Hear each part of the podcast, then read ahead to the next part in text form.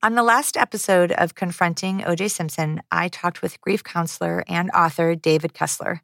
If you've ever lost someone close to you, his words will speak to your heart. What do you think of the phrase, and I'm first one to do it, that like, I'm sorry for your loss? Do you have people that reject that? I do. And sorry for your loss has it comes across a number of different ways. For some people, it feels like pity. Mm-hmm.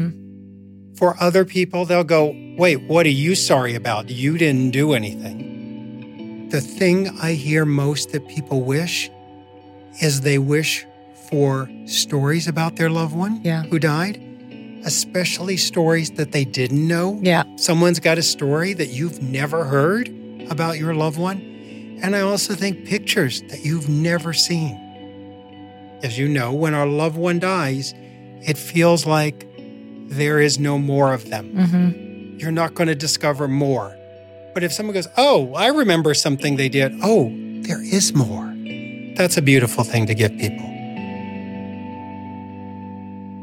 Do you have a lot of people that you talk to that seek out mediums and Absolutely. I've seen mediums who have taken people's life savings, and I've seen really talented mediums. And one of the questions I always get from therapists is Should people in grief go to mediums? And I'm like, first of all, it's never my place to tell anyone in grief what they should or shouldn't do. right? People in grief go to mediums.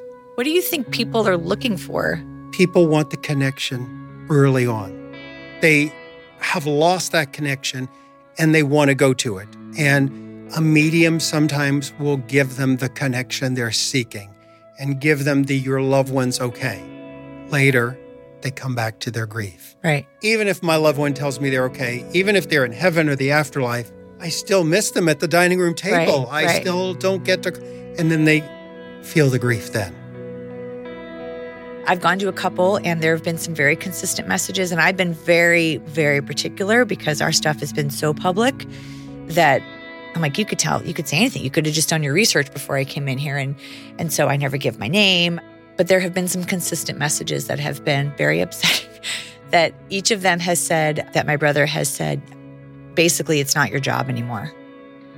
That it's not your responsibility. And the way I interpreted that was that you don't have to keep fighting for me. Like it's it's it's okay, Kimmy. Like it's okay. And if I'm open to believing that my brother was communicating, it's the protector in him that's wanting me to be okay.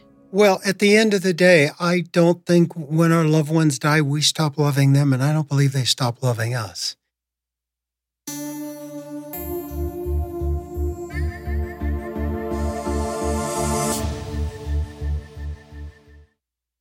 This episode is brought in part to you by Audible, your go to destination for thrilling audio entertainment.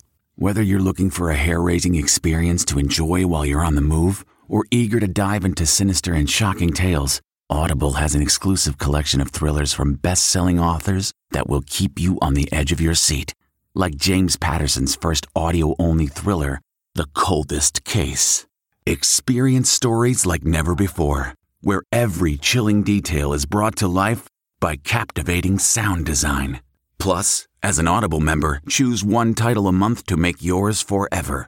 And now, new members can try Audible free for 30 days. Just visit audible.com slash WonderyPod or text WonderyPod to 500 500. That's audible.com slash WonderyPod or text WonderyPod to 500 500.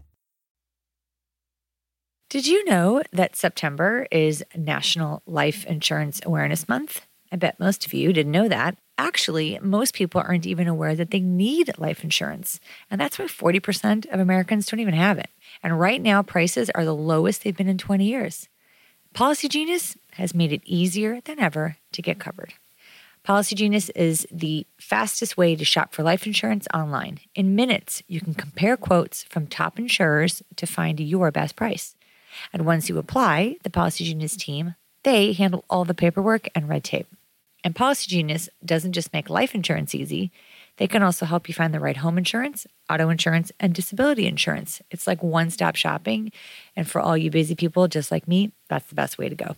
So, if you need life insurance but you just haven't gotten around to it, I recommend National Life Insurance Awareness Month as a good time as any to get started. Go to policygenius.com, get quotes, and apply in minutes. You can do the whole thing on your phone right now. Policy Genius, the easy way to compare and buy life insurance.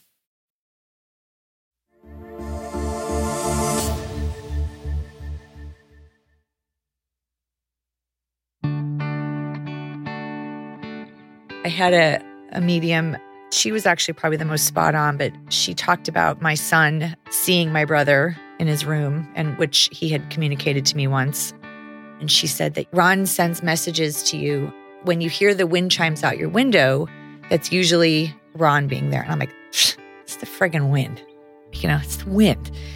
I have no idea, but now every time the wind chimes blow and I make noise, I'm like, hi, Ron, just in case. I think we have connections that even a little death can't knock down. You know, I don't give death any more power than it already has. I guess I just think that, you know, I I want the I want the very loud sign. Absolutely. I, I'm with you. You I'm know- with you. Uh, I, I'm still dealing, like you dealt with, with the idea of some public grief and Mhm, personal loss. mhm. Um, almost three years ago, my younger son died. One of the things about him is there was, um, he had a favorite shirt, and it was the shirt he died in. Oh. He was he was dating a lovely social worker. After he died, she said, "I want the shirt." And I remember as a father, no, not that shirt. Like I have to have that shirt. And I just went, "Let her have the shirt." So, she Oh. she had the shirt. And then when we did the 1 year anniversary at the gravesite, she brought the shirt and she said, "I don't think it's mine to keep." And she said, "It's too hard for me to keep it." Yeah. So I took the shirt and I quickly sealed it up just to save any smell. Right, Which yeah. people in grief, you know, grief do Mhm. all the time. And I encourage them to do that. But it's a common shirt. I would see the shirt and I, I was always getting upset. And then at my retreat, someone wore the shirt. And it was challenging for me. Mm-hmm. And then at my next class, someone wore the shirt. mm The shirt is now at every retreat I do. Oh my gosh. But it's just amazing to me that idea of like, is it a common shirt or is he still with me at every lecture? I think we want to find meaning, whether it's to honor that person, honor their life, honor how they've touched us, change how they died for others, whatever it may be.